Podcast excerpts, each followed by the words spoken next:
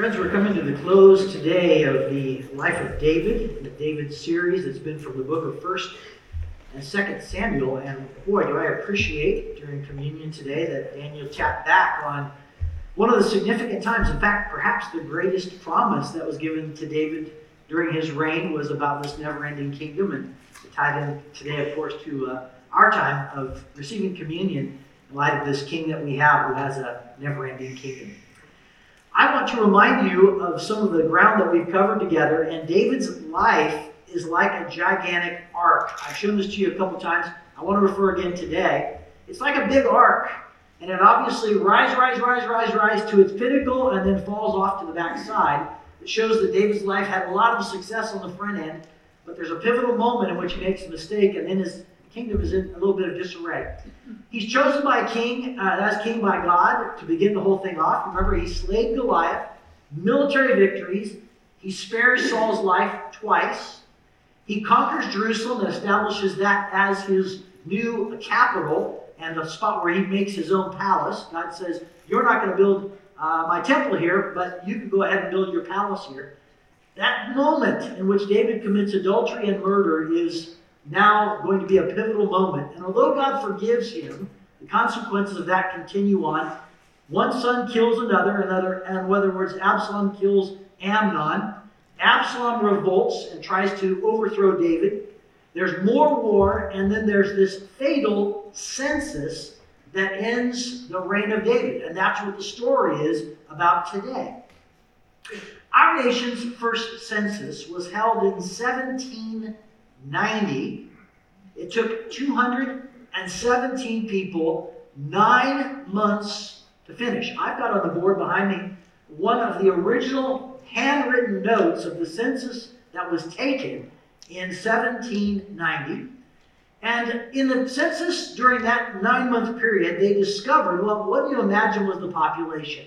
Population of the United States at that time, 1790, was 3.9 million people. Compare that to today 333 million people, and so about a hundredfold increase over that time. The next census will be taken in our country in 2030, and it's taken every 10 years. Why would you take a census? Well, you take a census because you want to find out facts about your citizens. For instance, the total population or the percentage of men and women the people of different races or uh, people of ages or economic background or educational background. And the sum total of all that information is usually gathered with the hope that it's used to better serve the citizens, to decide what programs will be put in place or what things you'll do with the money that's gathered uh, for taxes in order to be able to spend that well on behalf of the people. So, why am I introducing this census today? Well, because David had a very foolish and sinful mistake that he made with the only census that was ever done in his whole life. He never took a census except for this one, and he made a dreadful mistake in doing it. This is the second most famous census in the Bible. Anybody guess what the most famous census is? Me say it. Mary and Joseph. Mary and Joseph are taken because of the census in the Roman world back to their birth town, Bethlehem, and that's where Jesus is born. Otherwise, he wouldn't have been born there. And so the census drives that one, and we know that story from Christmas. This is a little bit more secluded in the background of Scripture, but boy, is it an important one, and I think it's significant that the Bible ends in this way. Well, today we are going to read about this final chapter of David's life. I'm in 2 Samuel chapter 24, and I'm starting in verse 1. Again, the anger of the Lord was kindled against Israel, and he incited David against them, saying, Go number Israel and Judah. So the king said to Joab, the commander of the army who was with him, Go through all the tribes of Israel, from Dan to Beersheba, and number the people, that I may know the number of the people. But Joab said to the king, May the Lord your God add to the people a hundred times as many as they are, while the eyes of the Lord the king still see it. But why does my Lord the king delight in this thing? But the king's word prevailed against Joab and the commander of the army. So Joab and the commanders of the army went out from the presence of the king to number the people of Israel. They crossed the Jordan and began in Aroer, and from the city, from that city, which is in the middle of the valley, toward Gad and on to Jazer. Then they came to Gilead and to Kadesh in the land of the Hittites, and they came to Dan, and from Dan they went around to Sidon and came to the uh, fortress of Tyre and to all the cities of the Hivites and Canaanites, and they went out to the Negev of Jordan, uh, of Judah at Bethlehem. So when they had gone through all the land, they came to Jerusalem at the end of nine months and twenty days. And Joab gave the sum of the numbering of the people to the king. In Israel, there were 800,000 valiant men who drew the sword, and the men of Judah were 500,000. So, really, the focus was on the census, but it really was upon the military, and that's the number that Joab gives back to David is the number of people that are ready to fight.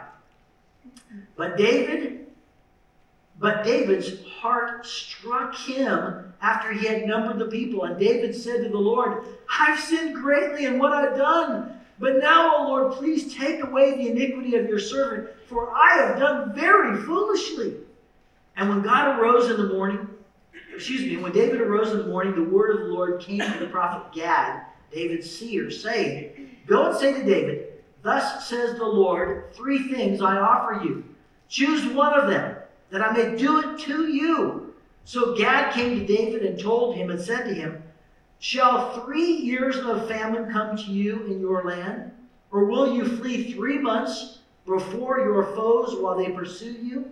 Or shall there be three days' pestilence in your land? Now consider and decide what answer I shall return to him who sent me. Then David said to Gad, I'm in great distress. Let us fall into the hand of the Lord, for his mercy is great. But let not my hand, let not me fall into the hand of men. So the Lord sent a pestilence on Israel from the morning until the appointed time, and there died of the people from Dan to Beersheba seventy thousand men. And when the angel stretched out his hand toward Jerusalem to destroy it, the Lord relented from the calamity and said to the angel who was working destruction among the people, It's enough.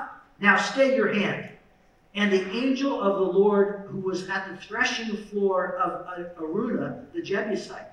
Then David spoke to the Lord when he saw the angel who was striking the people and said, Behold, I've sinned, and I've done wickedly and these sheep, what have they done? Please let your hand be against me and against my father's house. Lord, this is a very interesting and somewhat difficult passage, and we're asking you today, sort this out for us. We wish to understand what this meant to your people and what it means to us today. So guide us now. Unstop our ears. Make us fully attentive to what it is you wish to say. We pray this in Christ's name. Amen. David found out that God becomes very angry with sin. And that's again what is the upshot of this passage. And in our own country, we can become angry when somebody commits a grievous sin and they seem to have no conscience about it. Let me give you an example. In the state of Washington, Gary Ridgway is perhaps the most notable of all serial killers in Washington state history. He committed most of his crimes in Renton, and he committed them near the Green River. In fact, that's where he buried the bodies, was near the Green River. And so he was dubbed the Green River Killer. 49 women, all women victims, were killed by him and buried. And uh, he is now serving a prison sentence of many, many consecutive life sentences for this, and he's serving in a maximum security prison in Walla Walla, Washington. I don't know anybody who would not be revolted about this killer, and I don't know anybody who would not want that killer to be punished and placed in prison or even maybe face the death penalty because of his crimes and to keep him from committing any of those again in our society. In a similar way, God is angry over the sin over all his people and that's what the passage is about today. God's anger over sin And yet, the passage is also about God's willingness to offer mercy. And so let's explore this final chapter of the book of, of 2 Samuel, and let's find out a little bit more about God's posture towards David's sin and God's posture towards our sin. First of all, and this is coming right out of the chute, uh, sin angers God. That should not be any surprise to any of us. It's like saying one plus one is two. The problem, however, arises when we don't feel like what we've done matches what God thinks we've done. So it's like, have I really sinned here? Maybe that's a little bit of a stutter step. Or this might be the bigger one. We say, we have sinned, but I'm no Gary Ridgway, all right? I mean, so I'm not that bad. And so again, we tend to minimize what we have done. And in the passage today, God is boiling mad about sin that Israel has committed. And by the way, he's mad before David even takes the census. So Israel is doing something, and we're not sure in the passage. We're never told in this passage or any other part of the Bible what Israel was doing that angered God, but they were committing some sort of grievous sin. We also find out in this passage, and this comes to the most difficult part of the passage, and really I think the most difficult sentence in 1st and 2nd Samuel together, is that God incited David towards the census. In fact, let me go ahead and put on the board here this passage, verse 1. Again, the anger of the Lord was kindled against Israel, and he incited David against them, saying, Go number Israel and Judah. So, God is seemingly involved in the process here of David going to set this, this census in motion. And today is going to be one of those days where we're struggling to understand exactly what that means. And we're going to use a very valuable biblical principle. When we don't understand something, the very first thing we do is we say, wow, that's a problem. I see that's got kind of an issue there. So let's let Scripture interpret Scripture. Let's go to other passages that might inform us about how to interpret or understand this passage. And so I want to take you by the hand and take you to three spots in Scripture that will help us understand this. The very first one, James chapter 1. Uh, James chapter 1 says this When tempted, no one should say, God's tempting me. For God cannot be tempted by evil, nor does he tempt anyone, but each person is tempted when they are dragged away by their own evil desire and enticed. So the scriptures in James is telling us what's going on on the inside of you is we all have these desires. We all are enticed by our own lusts, our own passions, and that's what's dragging us away in order to go and commit sin against God. He's not prompting us to do that. He's not promoting us to do that. He may take his hands off and let us have an arena to do that, but he's not the one that's the cause of that. The other one I want you to see is the issue with Pharaoh, Exodus chapter 8. Because we're told many times about Pharaoh that either Pharaoh hardened his heart, so that's repeated again and again and again in Exodus, or Exodus 9:12, the Lord hardened Pharaoh's heart. And that's repeated again and again and again. So which is it? Is it Pharaoh hardening his own heart, or is it God hardening Pharaoh's heart? And the answer to that's yes. I mean, that's the way we answer that. Is it there in the scriptures? And we kind of have to deal with that. That God's involved in somehow giving Pharaoh over to what Pharaoh wants to do. And Pharaoh is participating again with, uh, with God and saying, I'm going to be against you. And God's allowing that somehow. This is the other passage I want you to see. It's in 1 Chronicles 21. And this is the companion passage to the, the one we're reading right now. In other words, it tells the same story. And so we get a chance to go compare it to the one we have, and it has one significant change in the way that it tells the story. And this is what it says Satan rose up against Israel and incited David to take a census of Israel. Oh my, we have another person involved now. We don't just have God and David involved, but we've got Satan involved now, and he's the one that's behind the scenes and is orchestrating David's move to take this census. Well, I needed to really study this a little more carefully this week for your sake and for my own. And so I read a lot on this, and there is one quote from an Old Testament scholar, Walt Kaiser, that I really liked above everything else. Let me read that to you. He says, God may and does occasionally impel sinners to reveal the wickedness of their hearts and deeds. God merely presents the opportunity and occasion for letting the evil desire of the heart manifest themselves outwardly. In this manner, sinners may see more quickly the evil which lies dormant in their hearts and motivates them to act counter to God's will.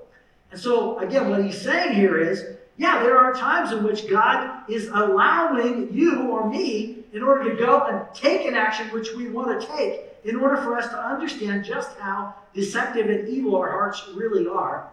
And somehow God is involved with David right now and involved with the nation of Israel in order to, to bring them up short for the sin that is already existing in their hearts. So the stage is set. David's going to move forward with the census. And I want you to understand the census in itself was not the problem. Why do I know that? Because there are two censuses that are taken previously in the nation of Israel, both of them including, uh, included in the book of Numbers. And one of those censuses was over the military. In fact, God even said, go take a census. So the census taking by itself is not the issue. So, what is the issue?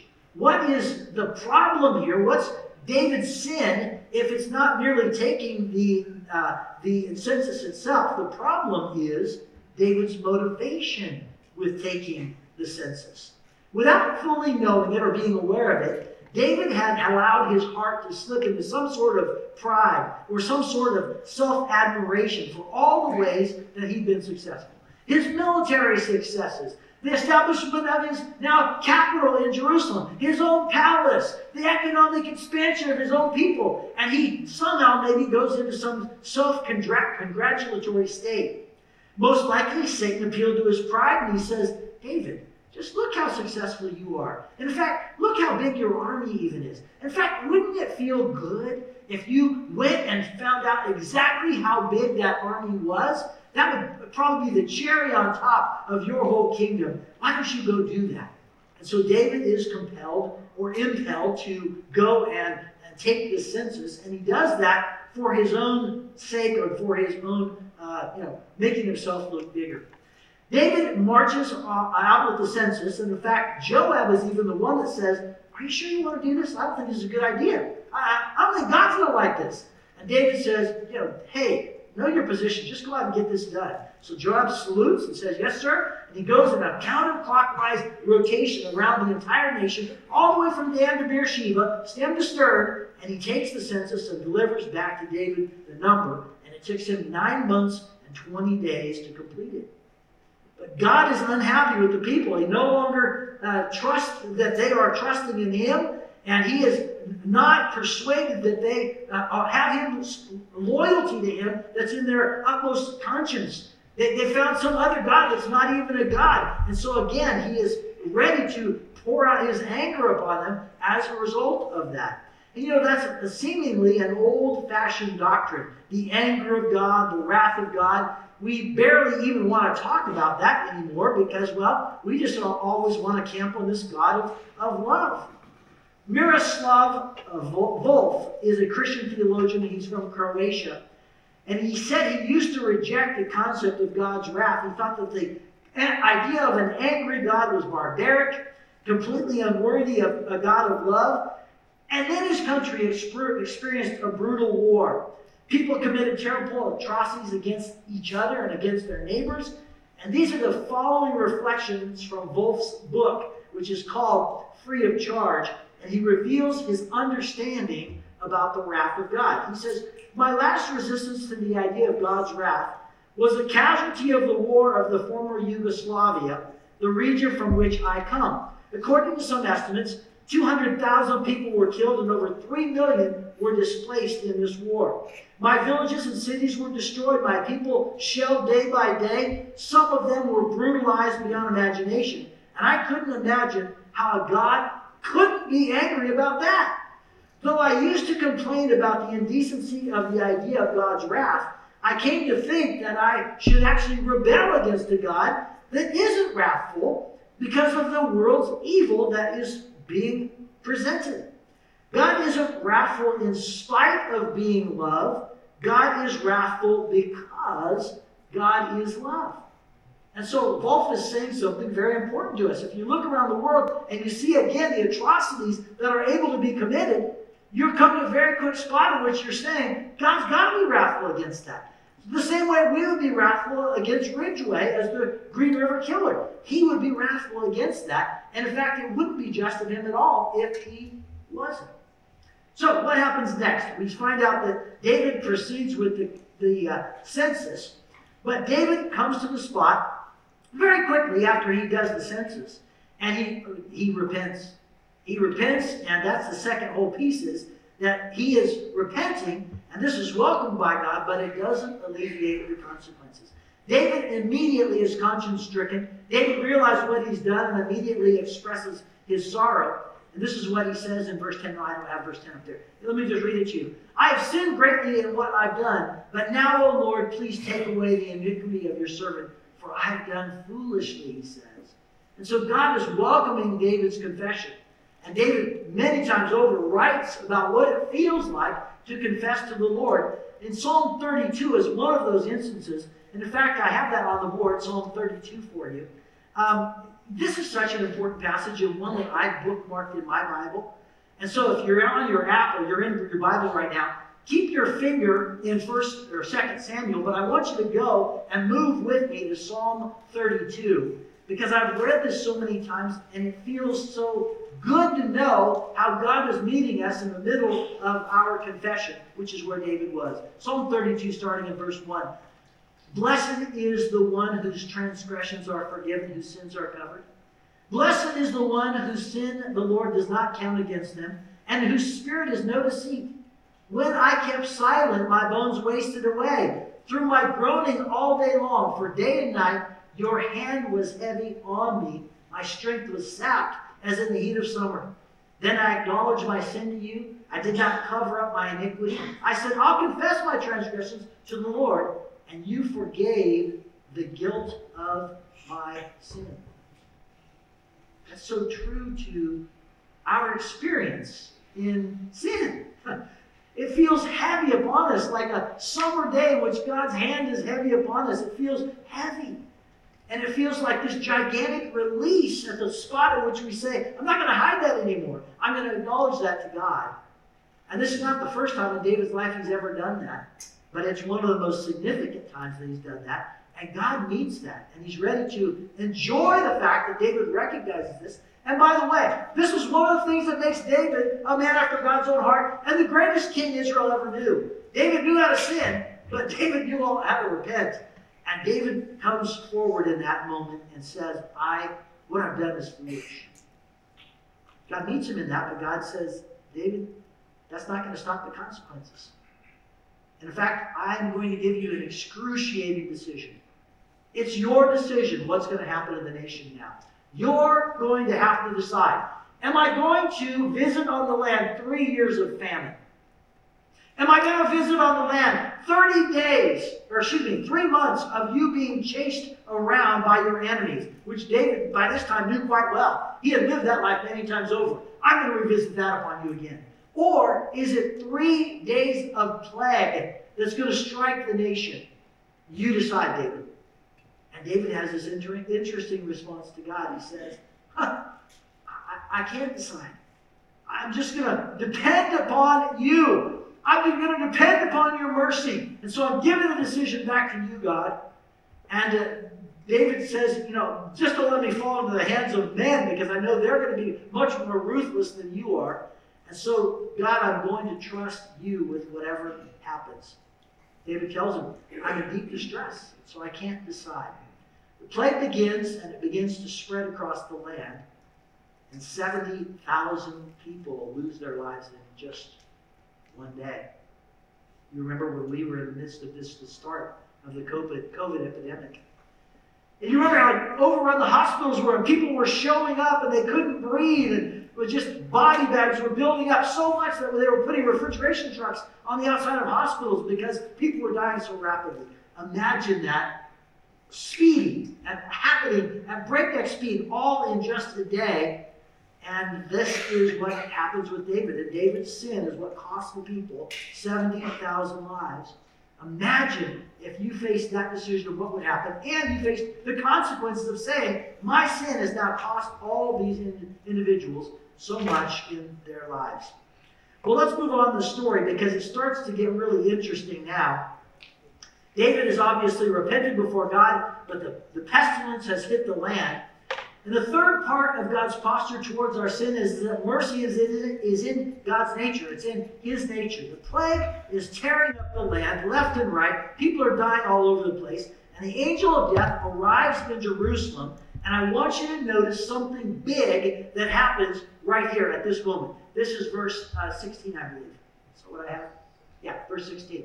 When the angel stretched out his hand toward Jerusalem to destroy it, the Lord relented from the calamity and said to the angel who was working destruction among the people, It's enough. Now stay your hand.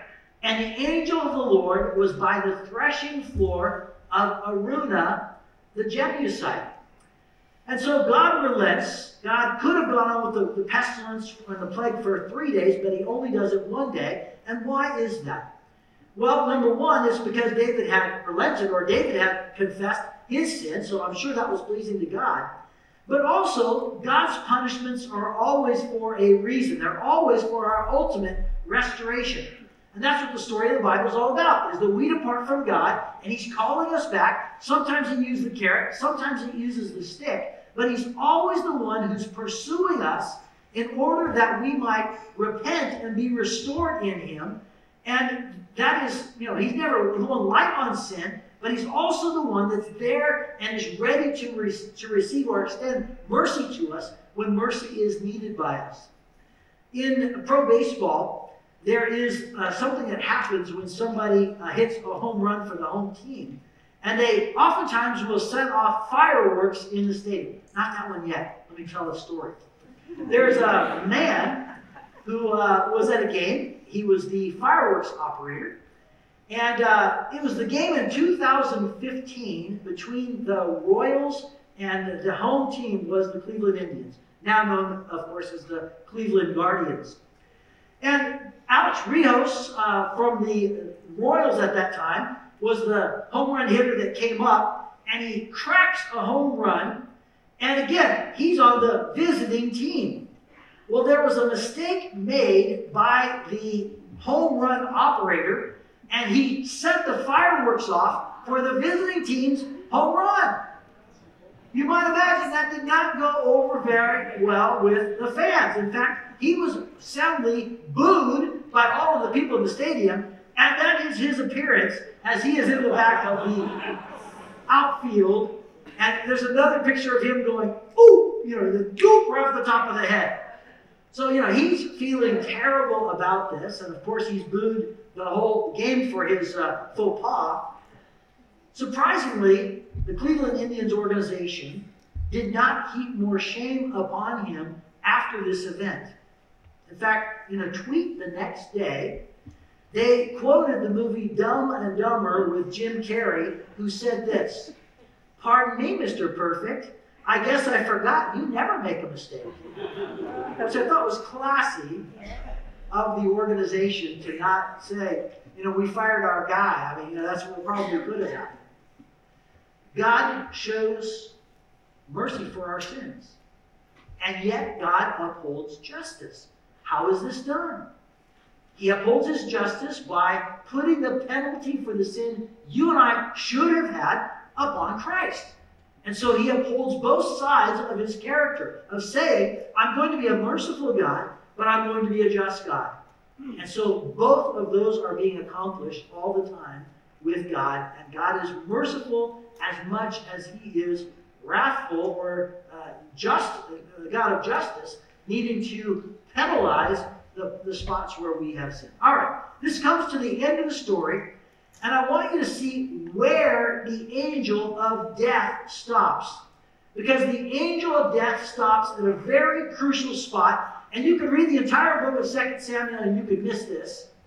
He stops at the threshing floor of Araunah the Jebusite. And I need to remind everybody what a threshing floor is because we've lost sight of that. We don't have those in our days. Here is a threshing floor in the ancient world. You can see that it's a gigantic flat spot, and they're bringing all the wheat or the barley to this spot, and they've got these animals that are running, oxen in this case, that are running around with a sled that's crushing the wheat. And then they've got some people over here who are winnowing, so they're using the wind to separate the kernels of wheat from the chaff.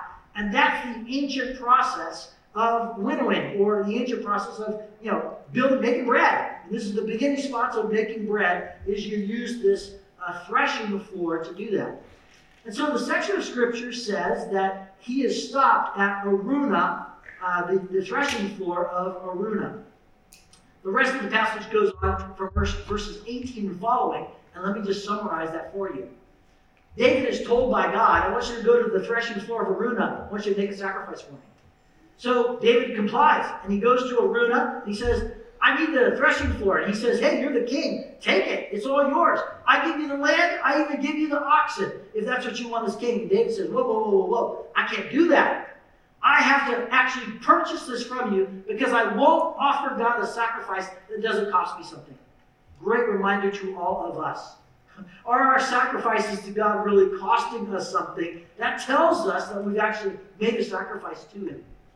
David makes the sacrifices, and the story ends right there. The story ends with David making a sacrifices at that location. And you're scratching your head. You're going, why does the book end on this note?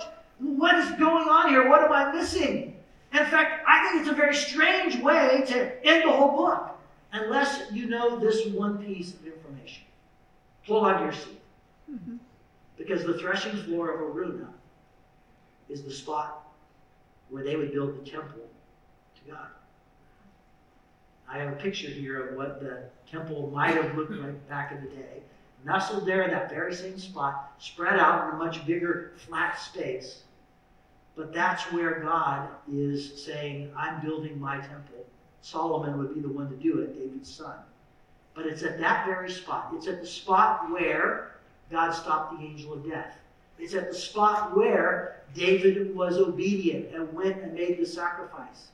It's the spot where, again, God is doing something for his people that is bigger and that they can't see. And beauty is coming out of ashes at that spot right there. And I'm saying to you that this is the nature of God is that when we have what we consider a disaster in our lives, a plague of 70,000 people that have died because of my sin, God is building something else there. He's bringing beauty out of ashes at that very moment. And that's something that none of us can do. None of us are big enough to do, but God is doing that all the time in our lives when we can't even see it. And we're thinking to ourselves, man, terrible things happen in my life. I've got the shame of divorce that's happened to me, or I've got the shame of a family member that perhaps has had a scrape with the law, or I feel the, sin, the sting of an addiction in my family, or something dreadful has happened to me. And we can feel like, you know, God must be done with us. But God all the time is up to something good, and God's bringing beauty from ashes at that very moment when we can't see it. Denise and I went years ago to Yellowstone National Park. We took our kids there in the year 2000. And that was 12 years after the record fires of 1988. To give you an idea of how big the fires were, the fires covered uh, 800,000 acres of land. And uh, that's 36% of the entire park that was on fire in the year 1988. And everybody thought, wow, will this park ever be the same again? We were there in the year 2000, and we noticed that there was you know, already things that were very healthy, only 12 years later, and we're growing up. In fact, I have a picture here of a before and after. This is just a year later, between before and after of the fire and what had ravaged and what was occurring uh, there just a few years later. I think that was two years later there. By the time we were there 12 years later, I mean, there was a lot of the park that was all uh, rebuilt or had grown back. Our kids took a class from one of the park rangers, park rangers, and she told us that there were certain kinds of trees in Yellowstone National Park, conifer trees like pine trees, that only released their seeds into the ground when they came to a certain temperature. I did a little exploration of this. This process is called serotiny, and it's when uh, the, the, the seed in the uh, pine, let me give you the next picture and you'll see this better. When the seeds in the pine cone are released between 122 and 148 degrees, there's a resin inside that pine cone that melts away at that spot, and then the seed pops out onto the ground. In fact, it hesitates for just a little bit and then pops out, and it hits the, the, the floor of the forest now, which has been cleared away, so it has room to grow, plenty of sun, and it's got nutrients from the ash that's in the ground that helps it. And so some trees, some conifer trees that are of this kind, this serotiny kind, will not grow unless there's a fire. The fire is what releases the tree to actually be reproducing and actually fill the forest floor once again. I raise that with you because that's David's life. David had the fire, but the fire released something that he couldn't see at that time that was growing and that was remarkable. And we all have times in which God is taking an Araunah sacrifice, Araunah place of land like that for us and saying, I know this looks bad, but I'm weaving something better for you. So the passage today comes to a close on this dark note. 70,000 people died. How do we celebrate that? But God is in this process of hope, and God, God is offering again this spot for us where we can have our lives changed by responding to Him. And this is God's message for us today that there's an Araunah threshing floor in our lives. David had no idea what his obedience was going to do at that moment, but that spot changes all of human history. And I wonder what God is doing in your life right now. God's rightly angry over sin, but in his character, he is full of mercy. Let me end this whole series in the life of David with, again, an invitation. Because perhaps there's been somebody that's been listening along and they've been saying, you know, I'm tracking with you on the life of David. I'm tracking with you on this idea that David, again, wasn't a perfect guy by any stretch. In fact, David's got a much bigger sin than I, I have. In fact, I, I, I never committed murder. I never maybe committed adultery. I, you know, I don't have those things that were kind of going on in my life. But I know I did some things. And David's life is reminding me that he was a guy that was forgiven. It didn't stop all the consequences, but he's a guy that's forgiven. And he's, he's this guy that's special in God's heart because he's got this heart that's tender towards him. If that's you today, and you've been tracking along, and now the pieces are starting to kind of come together. It's like David's story, now the story of Christ, that my sins can be covered over or forgiven by Christ, and the penalty of what God should have put on me is put on Christ. Otherwise, I'd be burned up. The wrath of God would be upon me. I couldn't stand up against it. But there's a way of averting that, and that is through Christ. And Christ is the one who's come in order that we would be led into a new life, and a life that's a forgiven life. And the story of David is pointing all in that cross direction. If that's you today, and maybe that's the first time that this has made sense, that God's grace is being given to you. That gift is being given to you. I want to lead you in prayer, and I'm going to lead us all in prayer who've been listening these last weeks to the life of David. Let's pray. Father, for those here, maybe a few, who've said, you know what, this is now starting to make sense to me. Uh, it's not about me being good. David wasn't that. It's about me being responsive to you. It's about me saying, I know I've sinned and fallen short of the glory of God. But you have provided a way out through your mercy, through your grace, and through your punishment of Jesus on my behalf. I say yes to that. And I say yes to receiving Jesus and having him come in and cleanse my life and put me on the path that is your path. I want that. So, Lord, I say yes to you today. For the rest of us, Lord, this story of David, boy, it's not it's not one that's just for the faint of heart. There's all kinds of things that happened in David's life. And yet you were there every step of the way. You were there to forgive, you were there to direct, you were there to guide, you were there to correct when needed.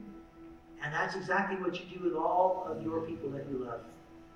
The scriptures are clear that if we're sons, then we're not beyond uh, being caught up short at times and being uh, even corrected. That's good because that's what it takes for us to remain steadfast after you. We love you. We thank you for the life of David and all the ways that his story speaks to ours. We come to you now humbly in the name of Jesus our Savior. God's people. Amen.